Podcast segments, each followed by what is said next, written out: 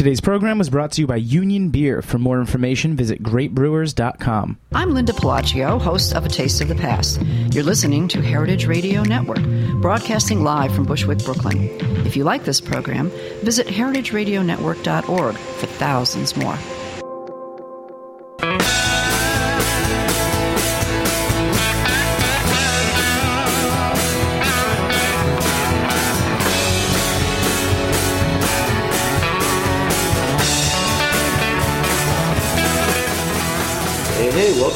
Sessions Radio on the Heritage Radio Network.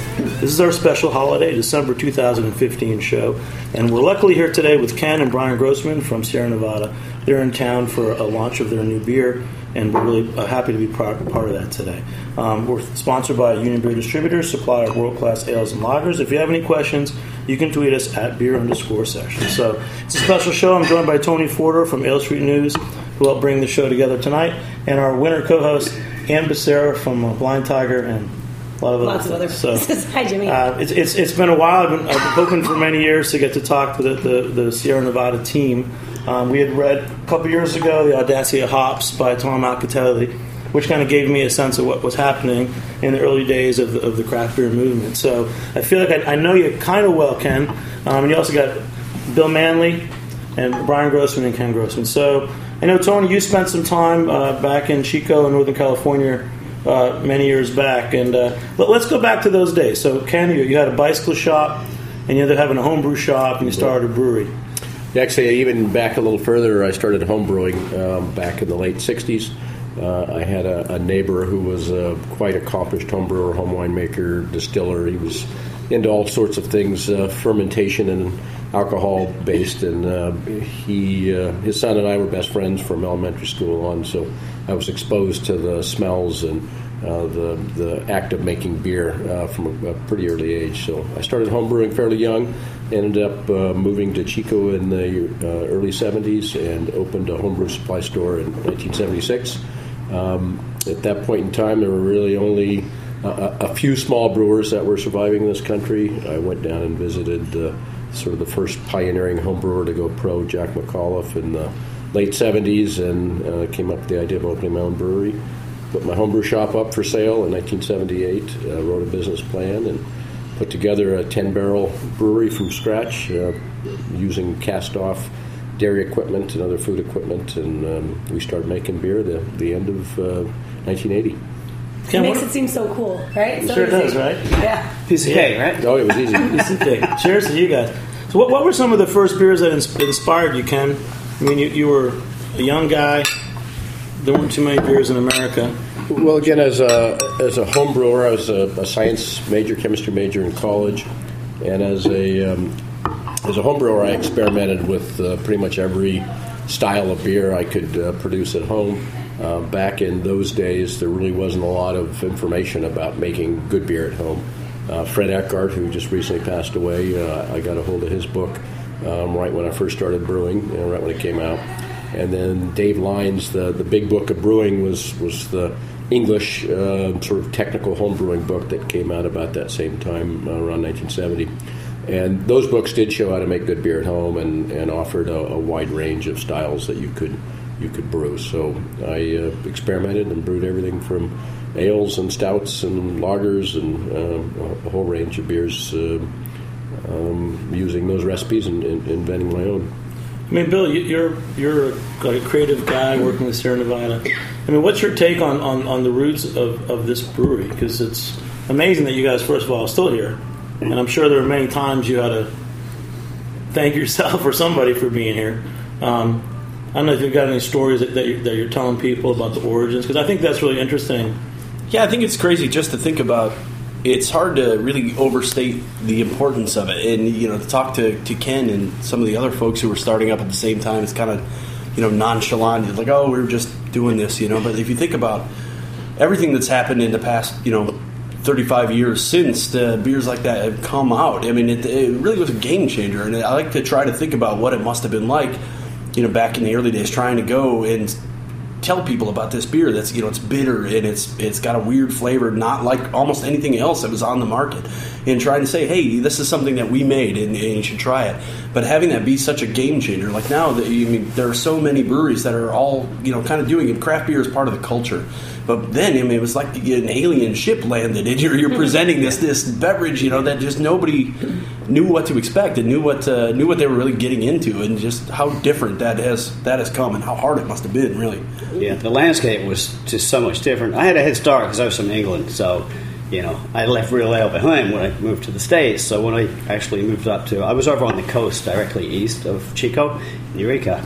And um, I had done some homebrewing before, so I began again up there, and I ran into this group called the Humboldt Homebrewers.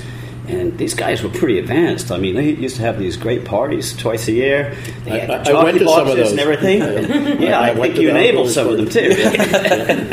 yeah, actually, they were my customers. Uh, some of the head folks from the uh, Humboldt Brewers were my homebrew shop customers in Chico because there really wasn't a lot of great places to buy ingredients in the North State. There was some good homebrew shops in Southern California where the Maltose Falcons started, uh, John Dom shop, and uh, in the Bay Area. There we had the Arcata Co-op. But, uh, yeah, well, Arcata Co-op was one of our earliest distributors. Um, they would send their truck over to Chico and, and haul beer back over to Arcata. Uh, we did that very much early in our uh, in our founding.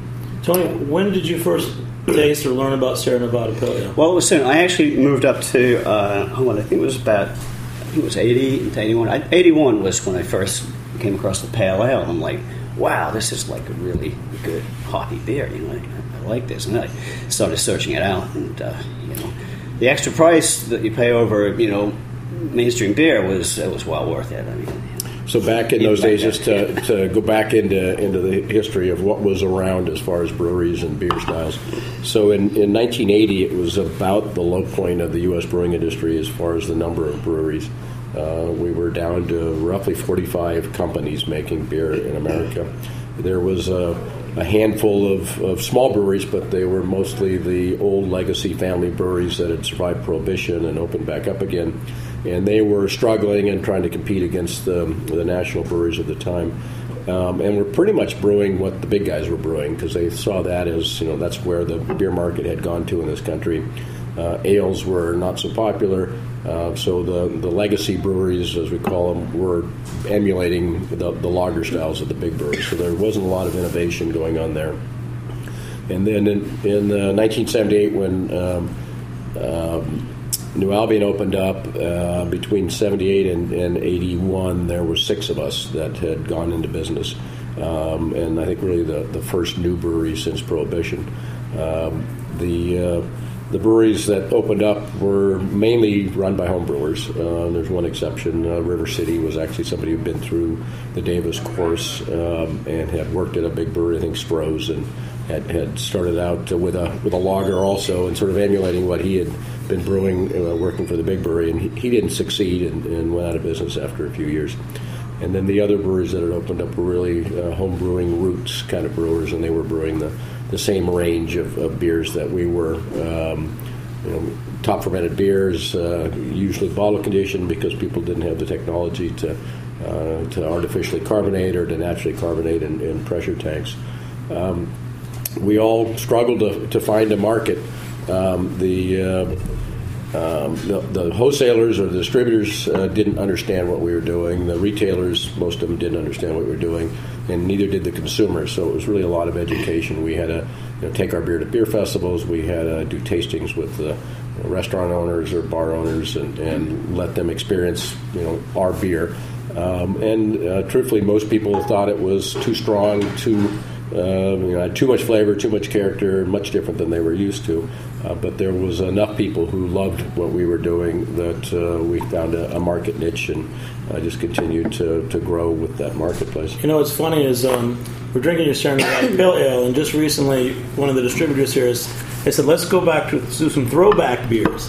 And did you ever think that your beer would be considered a throwback? so when we uh, first came out, uh, we had about 37, 38 bitterness units and it was a shocker to most people. And you know, today, uh, you know, there's lots of IPAs in the 50, 60, 70, 80 or more um, bitterness, yeah, bitterness units.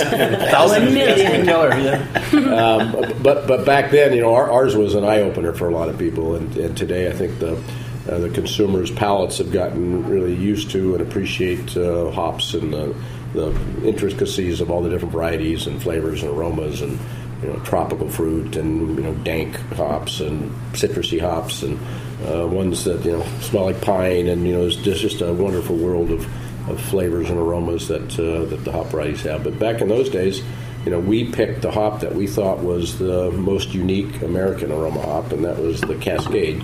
And at that point in time, the Cascade really hadn't found a lot of support. Uh, it had been developed a number of years earlier at Oregon State, and uh, the big brewers were used to brewing with European aroma hops, and when they smelled the, the Cascade, it had way too much, you know, of a different character, pine and, and citrusy characters, that they really didn't like it. And so it languished and, and really didn't uh, see much use with American brewers as an aroma hop until uh, ourselves and a, a, few other breweries uh, decided to, to focus on that. We, we wanted to produce a American pale ale. We didn't want to produce an English pale ale, and, and even though we could have used sort of the traditional uh, European um, ale hops, we had chose to, to you know really feature this American. So Cascade, that was pretty new back then. Cascade was pretty new. It had been around for a few years, but really wasn't widely grown and wasn't widely used, and certainly not at the levels we were using it. I mean, State Public. Uh, no, it was, Oregon, it, it was an Oregon State Public varietal. Yeah, it's USDA, right? Yeah, yeah. I mean that that's the, the tax dollars hard at work right there. The USDA, they developed that. It wasn't I mean, yeah, proprietary hop. Yeah, the Cascades, uh, Centennial, Chinook, all, all yeah. the kind of classic C hops of the the American brewing movement. I mean, they're all USDA hops. Yeah, uh, Al Haunold was the one who headed up that program. Um, yeah, he just recently passed away, but yeah. uh, Oregon State, right? Yeah, uh, he, he had had come up with these varieties and was trying to get an American uh, trying to get an American brewer to, to use it, and um, didn't have a lot of luck for uh, a few years until ourselves and Anchor used it, and uh, a few of the other small brewers. I mean, so Brian, Brian Grossman, so you, you, you were born into a brewing family. Yeah, thank God you didn't make cat food. so, you, so what did you do to differentiate yourself? I mean, you're, you're, growing up in family business. I mean, did you go to brewing school? You know, what, what, what steps did you take to get more involved in it? Uh, I mean, having Ken Grossman as your father is is a blessing and a curse all at the same time. Um, you, you, know, I uh, I had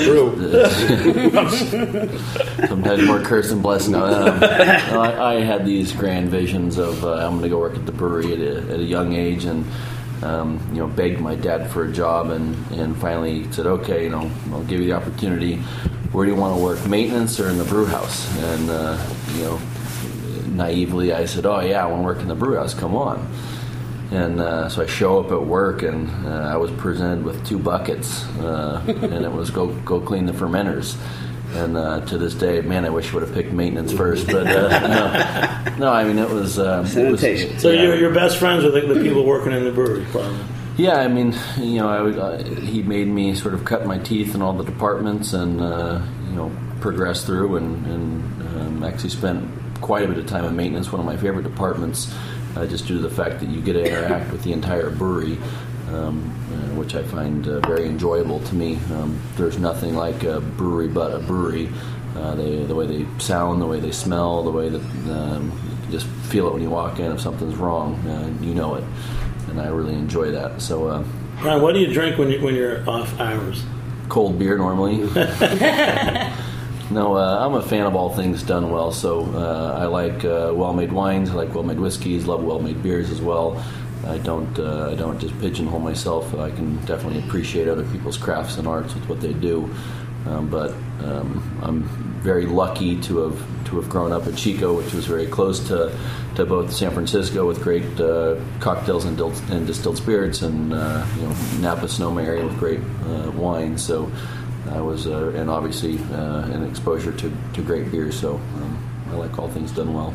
That's great. And then, Bill, how did you start working for Sierra Nevada? Uh, I've got the craziest story there probably is about how I got to the brewery.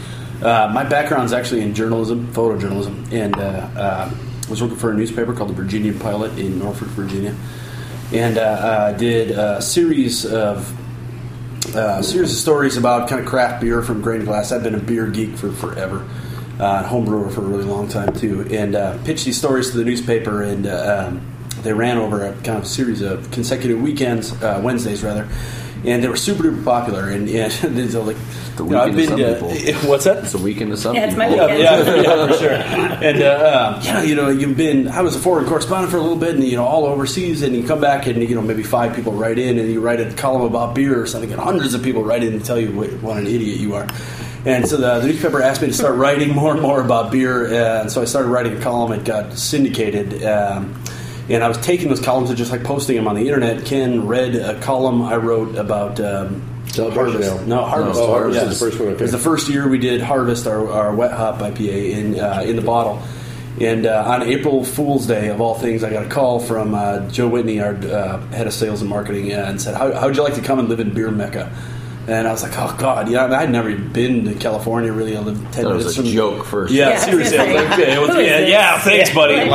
Like, uh, never, uh, never really even been to California. I lived ten minutes from the Atlantic Ocean, you know, and I was like, uh, you know, I don't know. I mean, I just bought a house there, and uh, um, they're like, oh, come on out for the weekend and see what you think. And so I flew out to California and uh, um, you know, sat down with Ken and Brian. Ken got me drunk at my job interview, which was awesome. Yes, we had a, we at the time we had like a twenty-two out. beer sampler or something at the at the, at the, the our restaurant in Chico, and Ken asked me to go through all of them and like tell me what tell me what you think. And so I did, and of course I'm not one to leave one behind, so I finished all of these samples. And I remember filling out the HR paperwork and having to like ask, "What's my name?" Yeah, fill in the address again.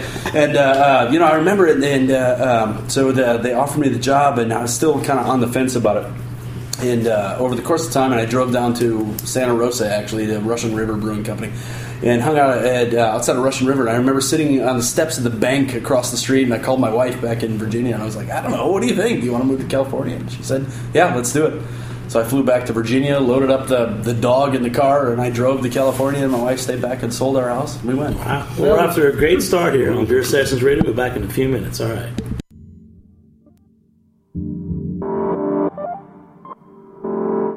1996, L. Knife and Son acquired Union Beer Distributors, which was originally located on Union Avenue in Brooklyn, but has since expanded to its present location alongside the English Kills Canal in Williamsburg, Brooklyn. Union Beer has grown dramatically in the last decade as the primary distributor of Anheuser-Busch products for Kings County, Brooklyn, through the hiring and development of the best people in the industry. In 2003, Union Beer acquired a powerful catalog of specialty brands, which immediately positioned them as the craft beer supplier to accounts in Manhattan, Brooklyn, Queens, and Staten Island. Union perpetually tweaks their portfolio to maintain the highest level of stylistic breadth with the most coveted brands available. Through the highest possible level of service, outstanding salesmanship of the ultimate lineup of brands, and a paramount focus on education on all levels, Union Beer has solidified its position as the only source for the best selection of beers in the 14 counties of southeastern New York. For more information, visit greatbrewers.com.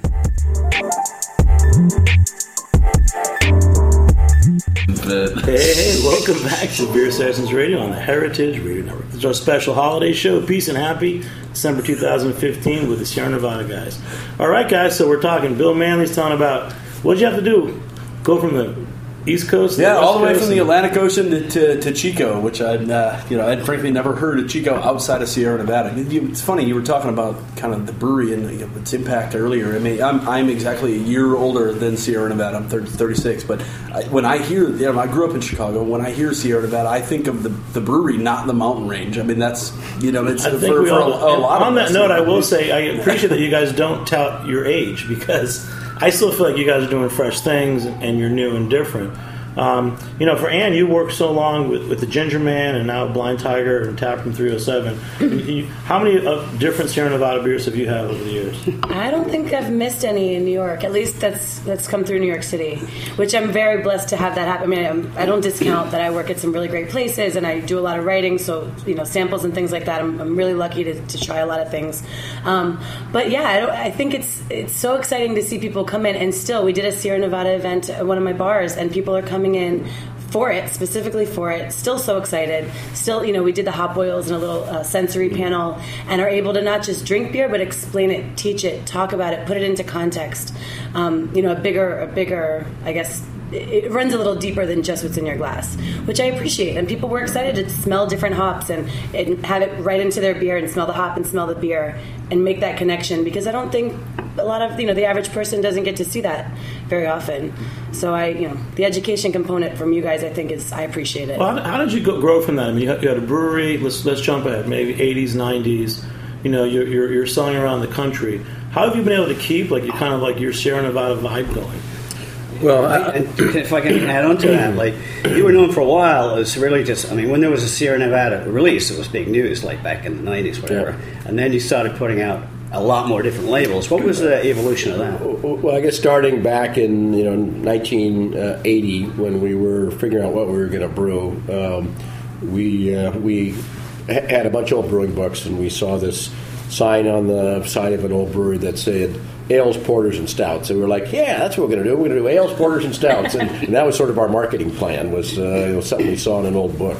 Um, and and then we uh, you know decided to do a dry hopped. Um, Christmas beer for our, our first year. Yeah, so we did celebration uh, way back when we first started, uh, and I remember it was like 80 cases is all we made, and uh, it was wonderful. Just this this uh, we had some really fantastic hops that I handpicked out of the field, and it was just a you know an amazing beer. And so then the next year we're like, well, let's do a barley wine too. So we added Bigfoot. And then after that, we got so busy with um, just meeting demand for pale ale primarily that we really couldn't make much more. Um, you know, we made a few experimental beers, but we were just uh, focused on trying to make enough beer to pay the bills. Um, and uh, as we talked a little bit earlier, you know, the, the marketplace then was uh, you know very hard to break into. It was not easy for a small brewer to get his beer on the shelf. Uh, you had to do a lot of education. And then as we were trying to grow our company, even when we wrote our first business plan, we really couldn't borrow money. Uh, the banks would not loan us a penny. We went shopped a, what we thought was a great business plan to, to the banks in the in our community, and nobody was willing to give us a penny. And you know, if you think back to those days, breweries were going out of business at a pretty rapid rate. So if you were a, a banker of any um, had any resources, you go look and look at the brewing industry, and the brewing industry was in a, a terrible place and small brewers were struggling to, to stay. Probably wasn't alive. that different from investing in a restaurant back then. Yeah, I think it was even worse though. I think you know there was only 45 breweries left, and, and one of the premier um, brewery analysts, um, Bob Weinberg, uh, was quoted. I remember the article came out right about when we were trying to raise money, saying that there's only going to be two, probably uh, maybe three breweries left in America in the next 10 years. And uh, you know, here we're, we're, taking our business plan to a bank, and they're researching, uh, you know, in, in whatever uh, you know, the internet wasn't around then, but they're researching about the brewing industry, and they read this guy who's a PhD and you know, been vice president of IBM and worked for Anheuser Busch. He says there's only going to be two breweries left in the future. It's like, why would I loan money to this to this little brewery he's trying to start up? So it was really tough to, to raise funds. I heard it said one time that like back back then, like starting a brewery was like starting a car company today. I mean, like yeah. who, you know, I mean the ones that exist are so huge, and then the little ones, you're just like, you were destined to fail. This is yeah. a bad idea, you know. Yeah, but there's still the seems, Teslas that make it, you know. Yeah, but yeah, few, few and far between, though. Yeah, yeah. I mean, just one out of you know every Ryan, do you how many a, cars. A Tesla? No. he, he, has a he has a Toyota. I, I, I drive a pickup truck, truck and a Jeep. Let's change. So you, you guys are right. I, I, I have the Sierra Nevada celebration, which I like. So I'm trying to kind of get you through each segment. You know, we talked a little about the pale ale and now the celebration. But it, it's something that I, I've bought this probably every year, you know, for here at Jimmy's Number 43 And it. But what what made this celebration ale so special? Well, it was uh, for us the first beer we dry hopped, and, and um, we used uh, a combination of Cascade and Centennial. And uh, so the, the, first year, I went up myself and picked out a baby field of really nice looking Cascades, and we dry hop with that. And, and um, so it's something we still do. We, we you know pick the field we want to use in that beer and uh, take the hops right from the field. They're, they're dry and then immediately flowing down or driven down to, to Chico. So it, it's not a wet hop beer. It's a it's a beer that uses fresh picked hops, and we try to brew it within a few days of harvest. Now, I want to jump ahead because I, I, know that um, you know through the, even the 2000s, you, you kind of had a lot of the same things going on. But uh, not too long ago, we did an event in New York where we, we tried to have breweries that had made beers with ingre- ingredients that they had grown or, or grown near them, and that's when I learned about your estate series. And I'm, I'm interested in that because we're interested in agriculture on the network as well as beer. Tell us how, how you ever started doing those estate series and So uh, what cha- what changed you guys to get into that. You know, So uh, our our area in Chico used to be a hop growing region. Actually, uh, we were at the north end of the Sacramento Valley, and hops were uh, actually planted along the highway when I drove my Volkswagen bus to Chico when I first moved there um, in 1972. There were hop fields along the highway on the way into Chico, and so uh, I knew what hops were. And then as a homebrew shop owner, I used to go to Yakima um, every year and buy my hops but I think most people have never seen or heard of a hop, and, and um, t- today there's you know tremendous amount of, of more education about beer with what's happened with the internet and, and the explosion of craft brewing. But back in those days, you know, people didn't know if a hop was a grain or, or what it looked like. So I wanted to, to at least have a uh, have an experimental field so people could see the ingredients that go into beer. So we planted hops. I don't know. It's been more than a dozen years, I think, uh, um, and started growing them at the brewery. And then we decided, well, let's really go all the way and, and make an estate beer. So we have um, currently about 100 acres of barley fields that we own, um, and we have uh, roughly 20 acres of, of hops that we grow as well. And I think That's we're great. I think we're the only uh, that I'm aware of the only organic uh, estate growing um, Yeah. uh, beer in the As far as, country. as far as we know, I mean, we, there could be very small guys doing something. Well, it's a major It's pain. good to hear it. It's a major pain in the Yeah. ass. I mean, it, it, it's uh, not inexpensive and it's Yeah. very difficult. We've got teams that that's all they do, and this is definitely not a beer that's brewed for profit. Uh, it's it's twenty or thirty or forty or hundred times some years more expensive for us to grow our own. Uh, but it's cool. It's fun.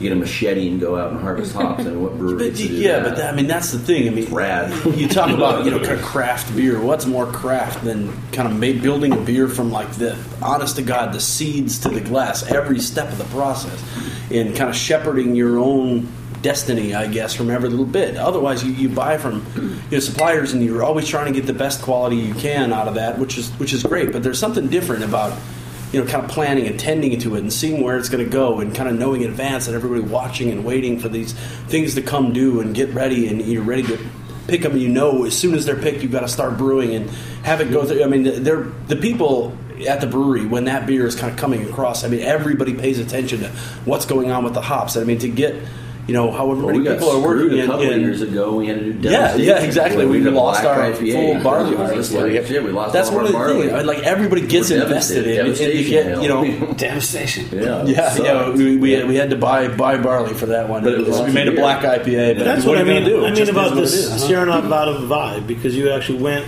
even though you know it cost more money, you still went and planted grains and, and hops. Yeah, but that, that's just because we enjoy the hell out of what we do. You know, we we're, we're still family owned. We don't have a board or, or shareholders to keep happy, so we still do things because they're fun and cool and entertaining. Um, you know, that that's that's why we still do what we do. We've we've taken that uh, a, a few other areas. So we have our own, we have restaurants at both breweries in uh, Chico and in Mills River, and we raise a lot of our own produce. We have a two acre organic garden in Chico that we fertilize with uh, the the waste products from. Uh, uh, composting um, food scraps and, and uh, that goes onto the fields to uh, to fertilize them. So we try to um, come full circle. We've had our own herd of, uh, of cattle for close to 10 years as well. Um, so they're uh, naturally raised beef, and then they're finished off on spent grain and, and yeast and a little bit of beer. Um, and That, that's that the- sounds like fun. That's the meat So, we serve in a restaurant. Talk about why I should visit you guys in Chico. Tell us how you started the beer camp because that's something that you know a lot of people in the industry have, have participated in.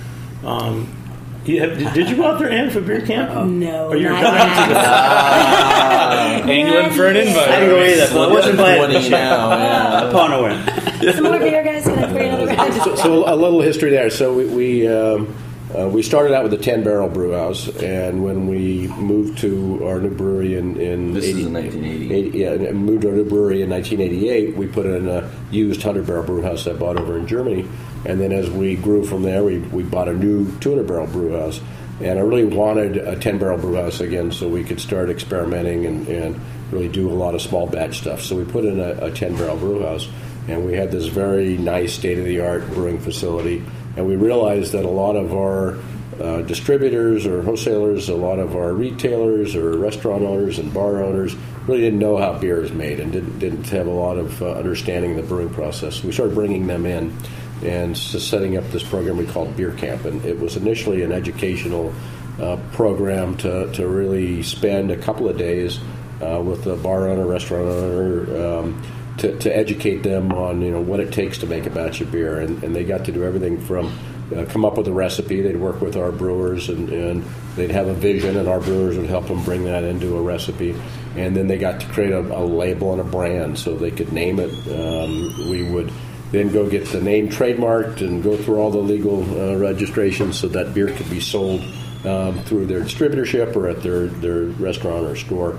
So that's the, the beginning of Beer Camp. And then we thought, well, there's a lot of consumers who also don't know how beer is made, or, or some of them do, but have never really experienced you know, doing it on a commercial level. So we started uh, bringing in some uh, consumers and um, sort of grew from there. And so now Beer Camp is, is something that we still do uh, regularly with all those types of people. So whether it's a restaurant owner or whether it's a, a, consumer who's really enthusiastic about beer and they get to participate in the brewing process, and sometimes they come up with some really interesting and great recipes, and we've taken some of those to market. It's a blend of uh, college science meets Willy Wonka. you can actually say that again. Say that again, Brian. I said it's sort of a blend of a college uh, science class meets Willy Wonka. And then Annie said, no, "I'm just saying, peel that label off the pale ale. That might be a golden I ticket." got a golden exactly. ticket. Not bad idea. So you guys are in New York. Just a, so you guys are in New York City now because you're launching a new beer. And uh, what is that? It's a it's some kind of gose. It is a gose. Yeah, uh, we're, we're we've been working on this for quite some time. We started doing goses a number of years ago. Um, actually, Bill I think was involved with the first. I was. And um, My idea to do the so in, in beer camp and in our pu- little small brewery, uh, we actually have a uh, now we have a half barrel brewery too. So we have a really small brewery. We still have the ten barrel, and in Mills River we have a twenty barrel brewery. Um, so we, we do a lot of experimenting, uh, whether it's new yeasts or new styles of beer, or uh, just coming up with uh, with interesting recipes. So we've been playing with goses, and, and we had wanted to look at another beer to add to our portfolio that had um, a pretty high sessionability, and um, we like the gose style. I mean, it's a blend of uh, a bit of tartness and a little bit of. I was uh, pushing this beer for like three years with Whitney. This Me is- too. Yeah, this has been uh, Carolina this has been a, uh, a, a bit of a. Well, can I can I tell you? Now- This summer there was a big New York Times. Eric Asimov, who's our big, he's a wine writer. Only writes a few beer articles a year. His summer beer this year was Gose, and he noted that in the Oxford Encyclopedia of Beer, it was one of the few styles that wasn't covered, and that was kind of controversial. Did, but- didn't you have a BJCP like the you know the governing body of like home brewing styles until the the very new update that's maybe six months old maybe It's the hot It's style it's now. I mean, everybody. yeah, This is like it what it really is. But we, we've had Style guys in. Chicago. There's off color. They make a troublesome. It's like it's a wheat. Yeah. No, I it mean, goes. Uh, you sort of see. we it. drink a lot of it. We've been drinking it for years. So. Yeah, I mean, brewers nowadays are looking back at sort of their historical roots and trying to figure out, you know, what their fellow brethren did, you know, years and years and years ago, and uh, and it is sort of dusting it off and taking a page and saying, wow, you know, look at how great some of these styles were, and obviously we're adapting it to modern, you know, palate. And ours, our, our new gose is uh, Vez, so it's brewed with uh, cactus, a pre-prepared cactus, and grapefruit as well. And uh, Well, just a hint of coriander we also have in there um, to to give a little bit more character. Um, Yeah, we have our own. Uh, we grow our own lactic acid actually on site as well, naturally done, which is also a big thing for us. Uh, you know, you can buy industrial lactic. That's not how we would like to do it. Uh, so we actually slipstream to the side. We create our own fermenters just for growing this acid up. Uh, really nice tartness balanced with some nice salts. It's a beautiful uh, sort of tart, refreshing, um, really sessionable beer. We're excited. I'm excited to try it. Yeah. Has every old style been recreated yet? No, I don't know. I mean, that's that's the thing. I mean, there's you know thousands of just like kind of crazy regional mm-hmm. styles from all over the world, mm-hmm. and I mean, you know, Gose being a you know prime example of that. You know, a beer that was for all intent and purpose extinct. I mean, even before that, wit beer was for all intent and purpose extinct if it weren't for Celis, you know. And then see what happened to that.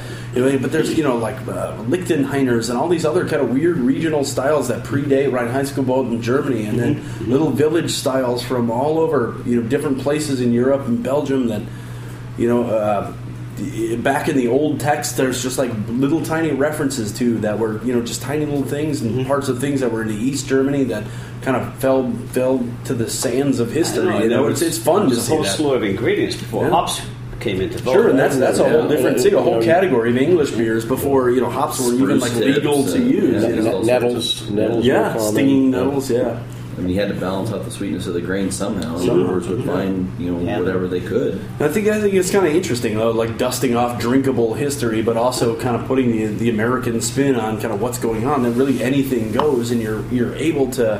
That, that was a beer label. by That, the way. actually, that was that was That my was beer. anything- Anything, anything goes. goes. There's a plug for my own little beer there. Anything good. I will say, I, I like that one. Dusting off drinking, was it? Dusting Drinkable off history. Drinkable That's history. good. He's Well- away with words. And what kind of better history is there than the drinkable kind? To be fair, You know, I, I Almost tell you, I am, wouldn't be here without the yeah, drink. right. I am having the best day of my life. This could be three shows, but it's only one. We'll be back in a few minutes on Beer Sessions Radio. All right.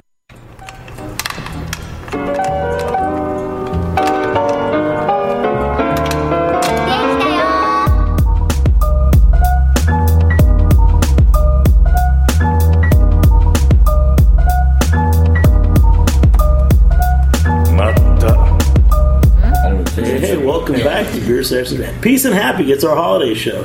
When you hear this, it's, it's going to be almost Christmas.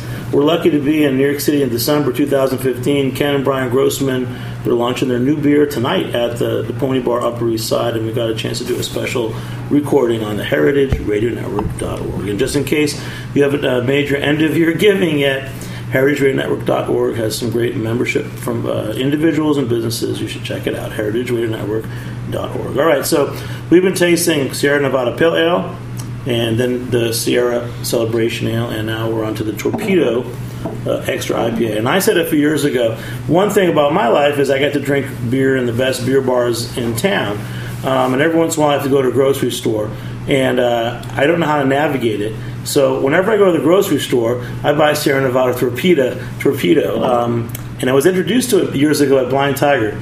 Uh, so I love this beer, and, and tell us about how this happened because we kind of brought you from the, the origins now up to the you know 2000 something. Sure.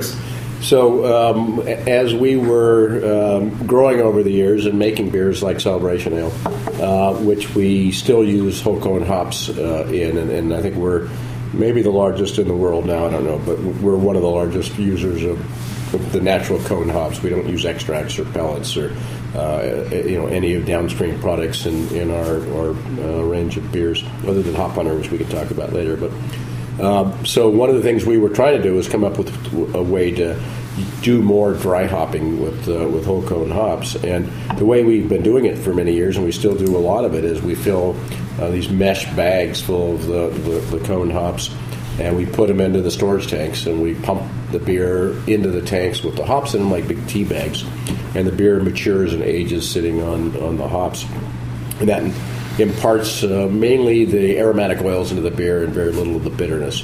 And so we were looking for a way to be able to do that and do more of it. And we came up with this concept, and, and I started actually experimenting maybe 20 years ago with a way to fill a cylinder full of uh, fresh cone hops and slowly pump the beer through the uh, through a pipe or through a cylinder. And the torpedo was just a uh, a process that we came up with where we have these stainless steel tanks. They look sort of like big torpedoes, and they're filled with roughly 100 pounds of, of cone hops. And we slowly, as the beer matures in a tank, um, pump it through this uh, bed of, of uh, green hops and extract those oils and impart that into the beer. So the the process uh, we call torpedoing, and uh, the beer that we really um, launched uh, that process with was called Torpedo. Love it. Yeah, I love it too. I mean, you know, a lot of us that grew up on Sierra Nevada Pale Ale, um, you know, now Torpedo's the go-to beer. Yeah. Well, I mean, I think as the uh, consumer's acceptance of, of hops and of uh, bitterness and hoppy character has grown with with uh, with time, I think a lot of uh, you know there's a lot of hopheads out there now that uh, you know maybe find our pale ale a little bit um, low on on hopping. Although you know in our opinion it's it's probably the most balanced and drinkable um, beer out there, and, and maybe now could be called the original session um, pale ale. Um, but back in the day, again, it was a pretty. You got American Pale Ale already. Yep. um, and so the, the torpedo really just takes that to the to the next level and, and amps up the. the Okay, you know, t- talking about all the friends we have in New York City and in the great beer scene we have now, which has really come uh, of age in the last five years, I think. Still at Blind Tiger, there's always a, a Sierra Nevada line, and I'm not trying to disparage you guys, but you know how many new breweries there are out there, and, and so many small breweries and local breweries, and, and I love that. You guys are drinking uh, what, what we consider now the, the top IPA in New York City, the other half, which is a brewery in Brooklyn. What do you guys think about that? That you had that in your pint glass earlier. Well, it's a wonderful beer. Good, good, really, great. really great beer. I think. Can I ask a question? Um, a lot of these newer breweries that are coming in, you know, you ask them what was it that got you into beer, what got you into brewing. Oh, well, the first time I had Sierra Pale, and we obviously hear that all the time. Was there one specific sip that did that for you guys?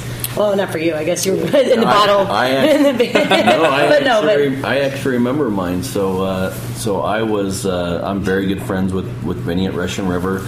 Um, he got ordained and he married my wife and myself. I mean, one of my best friends in the world. And uh, there was about a month where I was drinking nothing but uh, sour beers, and uh, I remember it very clear. I, I uh, had a sour and uh, I had a couple of sours, and, and I wanted one more. And I walked down to the fridge, and I was out. And all I had, all I had was our beers in our in, in my fridge. And so I was like, "Oh, I'll have a pale." And I opened up the pale ale, and not having it for about a month, drinking sours. I remember I called them, and I was like, "Holy shit, Yeah. this beer is awesome!" Like, it to- totally was this this aha moment. And I was like, "This is why Sierra Pale is so amazing. This is a really goddamn good beer." I remember it even. it's great. You know, for me, going back to, to my really early days, um, you know, as a home brewer, I was trying everything I get my hands on, uh, imported beers and and any domestic beer that still had some character left. And and there were a few, um, you know, the Green Death we call it Rainier Ale back in the day. Um, you know, was was pretty uh, extreme, um, but I, I do remember getting some of the original Ballantine's Ale. Um, I certainly was was drinking what was coming over from Europe, and some of it was great and fresh, and some wasn't. Um, but as a home brewer, I was trying to emulate those. So I was brewing you know, really hoppy, really malty, you know, high character beers as a home brewer. Um, so as far as I guess, if was there an aha moment for me? Um, it was probably as much of, uh, being a home brewer with a lot of other serious home brewers. Uh, you know, we were propagating our yeast, and we were doing a lot of things. So people were pushing those boundaries uh, in the group I hung out with back in the uh, late '60s, early '70s. It's really interesting talking to you guys because like I'm going to plug the Audacity of Hops book. I love it, and it was the first book that I read that really made me think about the early days of, of craft beer, which you, you were part of. Um, let's. I don't want to ask an obvious question, but I have to. West Coast versus East Coast. You know, we, you know, then you guys were kind of pioneers, but um, you know, you, you've you've come to the East Coast now. You're in Asheville, North Carolina, um, and I understand why it was some issues. What distribution, Well, I mean, transportation. Sustainability is our company ethos, and shipping, you know, heavy water and glass cross country isn't the most sustainable thing to do.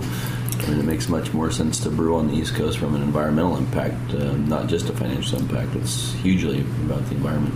you know the East Coast West Coast rivalry that uh, was maybe 20, 20, I don't know, 20 years ago probably is really pretty much mitigated now. The, I the, like that. The, the, the East Coast guys know how to use hops now. I mean, back, back, I agree. Yeah. uh, ba- ba- back in the early days, though, there was. Uh, and who started the West Coast style again? Like Yeah. West Coast IPA. That just came out a few years, a couple years ago, right? But that was But I mean, the you know the, the brewers that were on the West Coast that were you know making waves uh, were making you know you know with Anchor with Liberty Ale and, and us with Celebration and some of the other hoppy beers that that uh, we were producing, and there was you know a handful of, of quite hoppy beers coming out of the Northwest.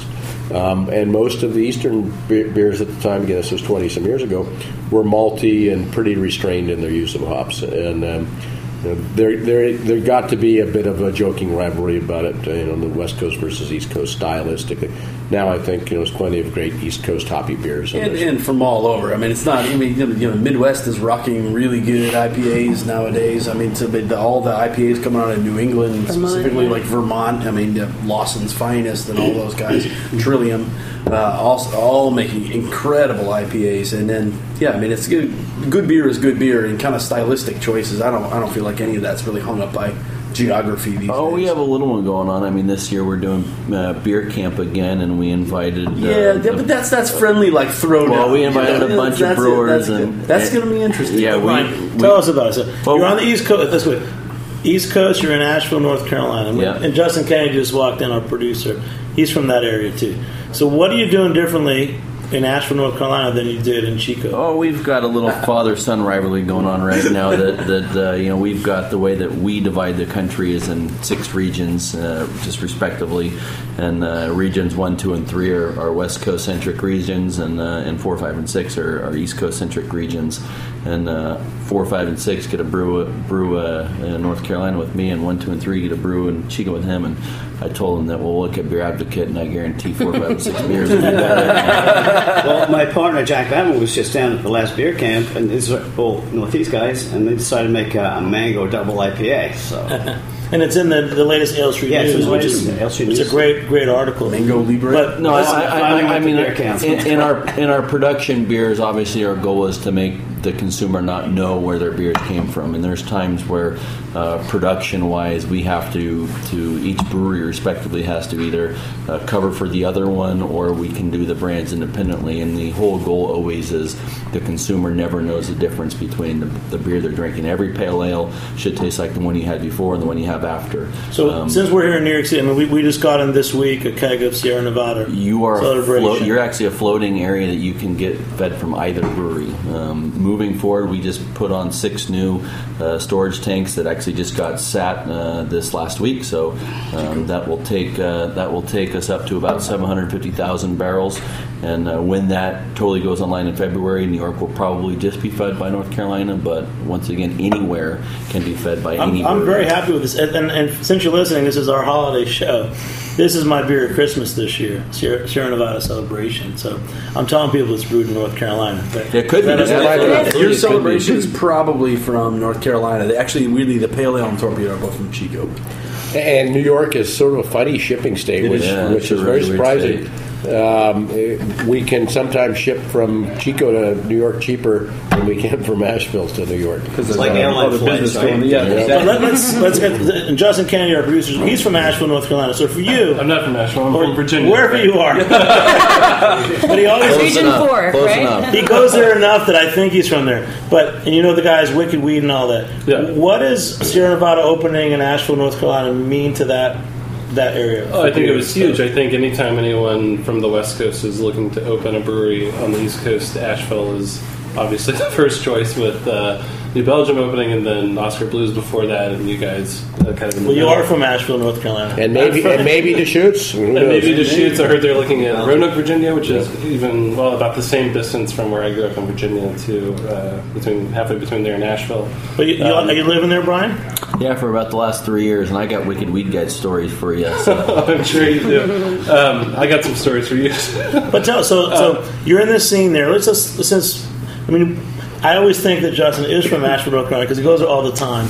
Yeah. And we so tell us a wicked weed story. So now a little local North Carolina beer story. Oh, I mean, you know, they, they have been having some wonderful success of late, and uh, and like any brewery, you know, they're in a, they're in a grow cycle, and uh, the having Ken Grossman as your father is a blessing and a curse all at the same time. I learned you know refrigeration and, and electrical and everything, and I get a phone call from Walt at Wicked Weed saying, "Oh shit, my reefers don't work. You know, can you troubleshoot this thing?" and we do some over the phone troubleshooting. And, and basically, what happened is he had put on him and, him and Luke uh, had put on too many fermenters too quick, and their cooling system wasn't sized for it. They didn't have enough glycol. They didn't. They weren't in a good spot. So it was a straight up scene out of Breaking Bad. And I call him and say, "No problem. I got I got everything you need. Come on to the brewery." So a white panel van shows up. We unload four empty barrel, 55 gallon barrels. Uh, I fill them full of glycol. We forklift them back in the white panel van, and the thing takes off. You know, just like the handshake uh, handshake take on it. But uh, no, I mean we've got lots of really great friendships uh, with all those brewers. Mean, we had another brewer in town. Their kettle broke, um, and we sent our welding teams over there to weld up their kettles. And I can't tell you how many tri-clamps I've given away. Uh, you know, brewers in need. Um, we always keep spare parts on hand, and uh, and most of the time, you know, the, the respective brewers always come back and uh, and, uh, and, and make it whole again. But no, it's a really great brewing community. Uh, I love hearing things like that in this climate. Asheville, 28 breweries No, in more like than Western that. North Carolina, 30, 35 in Western North Carolina, and I thought it was like 43 something in, now. Like Asheville, it's, it's obs- an obscene. used I would be joke really about I drive past five breweries to get to my brewery in the morning. and it's good. It's like a gas That's station goes out of joke. business, a brewery starts up. Yeah, I mean, just over the last five years, uh, you know, Asheville was always kind of a great local beer town, but now they're having some new breweries that are opening up that are uh, getting national attention, like Wicked Weed and Burial. Burial, Uh, Highwire, I think, is doing pretty well. So Yeah, it's, and we're it's an exciting place, and I think Yeah. these guys are, you know, I mean, obviously they're the big guys in town, but they're fitting right in with you know the stories that. Uh, Yeah, Brian you, got, you guys have a, a great community, and even your reps. That's another question. Maybe it's for another show, but I feel like when I talk about the vibe, I feel like that the reps that I've met who are working for Sierra Nevada somehow they, they understand what you guys are about. And what did you do when you went from just being in Chico, from California to other states? How did you keep this this kind of identity going, which is kind of very hard to do? You don't feel corporate. You know, you, you guys still feel like you're authentic and you're the founders and No suits here.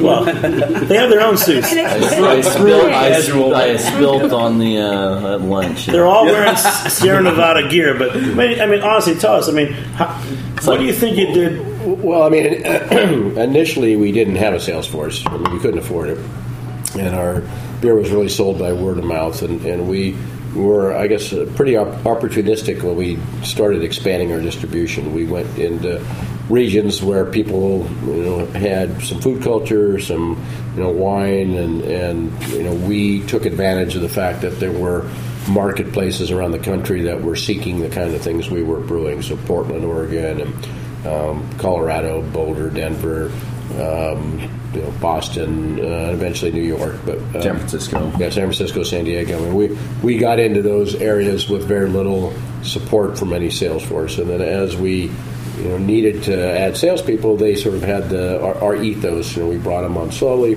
We were a um, a beer-driven organization, not a sales-driven organization, and, and so I think our philosophy really has been, you know, it's about the beer, and you know, we, we now support a lot more folks on the street, but you know, they understand that you know we're a brewing company, we're not a marketing company. People know who we are, and it's very clear the relationship that they're getting in sort of from day one. It's, this is the company. This is what they do. This is how they do it. I mean, the outside looking in, the inside looking out. It's, No, and, pretty and much it's great just sitting with you guys and, and, and, and talking to you. And I know that you guys are hands on and you're still still making great beer and everything. Last question, Ann. Is there really a clinic at the uh, at your brewery? Because the employee culture and everything I've heard about and read about and seen firsthand is such like just something so that more more people could really benefit from and learn from. So both breweries have health clinics. Um, Oh, my goodness. Chico has a uh, doctor on staff, uh, doctor or nurse practitioner five days a week, um, available for walk-ins. Uh, uh, Mills River has a doctor and um, Doc- doctors two two days a week in walk-in. And daycare center.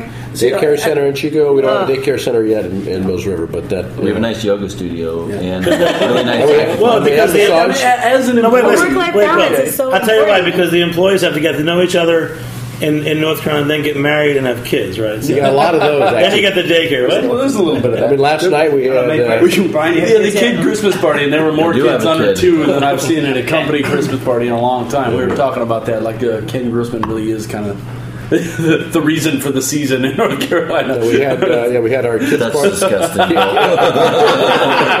Our, our kids party last night. Wait, that's your new beer. Yeah, reason the reason for the season. It's a big barley wine. I got nothing better to do. exactly. So anyway, last night we had our kids' party with Santa Claus, uh, and uh, on Saturday night we had our employee party with 600 people, uh, Seven hundred. 700 people. Uh, Strippers? No. No, Jimmy, it's a family no, show. it was- Family show. Come on. Mrs. Claus doesn't perform well, you know.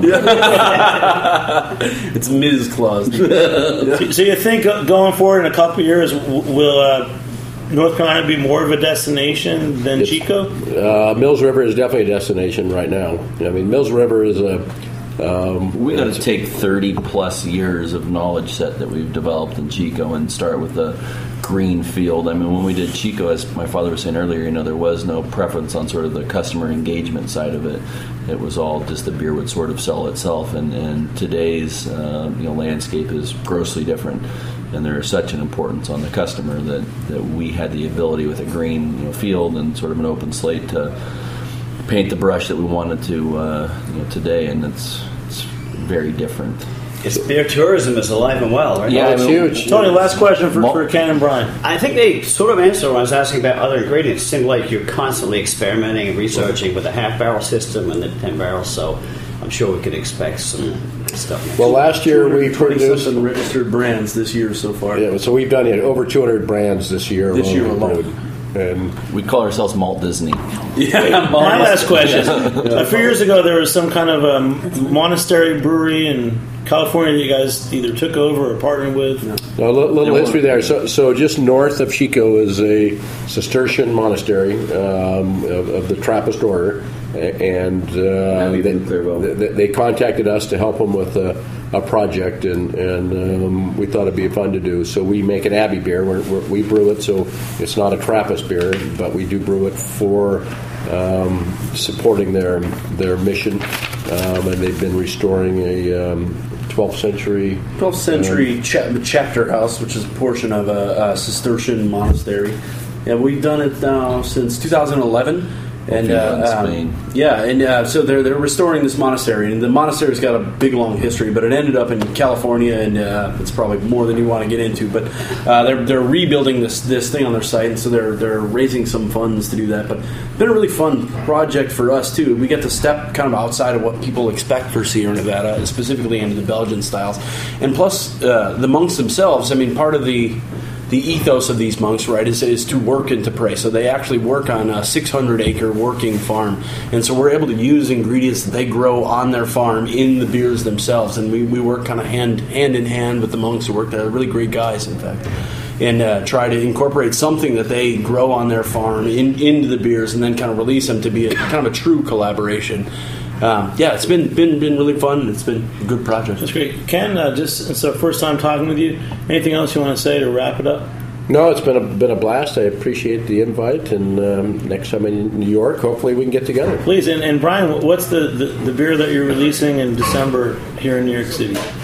The Uh, the, we're releasing Otra Vez. Uh, Otra we- Vez. We, we, we, we've, we've been saying uh, saying it with some fun. Uh, we're actually kicking off two beers. Uh, we're kicking off also a tropical IPA for uh, the uh, seasonal coming up after Selly. So we'll be tasting Otra Vez tonight as well as our All tropical right, IPA. we're doing a special show. It's the holidays, peace and happy. It's December 2015. You're listening to the background of Jimmy's number 43. I think some kegs just got People gotta delivered. drink beer. Yeah, We're that's about ready. So thanks to our sponsors, Union Beer Distributors, helped to bring this podcast to you tonight. Thanks to Ken, Brian, Bill, Tony, Ann, and Justin for joining me here on the Heritage Radio Network. I'm Jimmy Carbone. Thanks to our producer, Justin Kennedy, and our engineer, Jack Inslee. Thanks for listening. We'll see you next time on Beer Sessions Radio. All right, yeah. Thanks for listening to this program on heritageradionetwork.org. You can find all of our archived programs on our website or as podcasts in the iTunes Store by searching Heritage Radio Network. You can like us on Facebook and follow us on Twitter at heritage underscore radio. You can email us questions at any time at info at heritageradionetwork.org. Heritage Radio Network is a nonprofit organization. To donate and become a member, visit our website today. Thanks for listening.